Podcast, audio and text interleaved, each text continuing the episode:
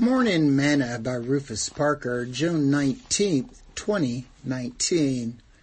The saving element of life. For we are saved by hope, but hope that is seen is not hope. For what a man seeth, what doth he yet hope for? But if we hope for that we see not, then do we with patience wait for it? Romans chapter 8, verse 24 and 25. Today's morsel. Like faith, hope is one of those things that cannot be seen with the naked eye. It must be seen through the mind. It requires belief and trust in God's ability to provide what he asked for. Paul says that if we see what we hope for, then why are we hoping? Hope is that saving element of our soul.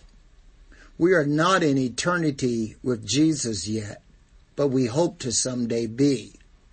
And because we look for such things, we need hope to ensure that we make it. Sing this song with me today. Have faith, hope, and charity. That's the way to live successfully. How do I know? The Bible tells me so. Thought for today. Jesus Christ is our anchor of hope.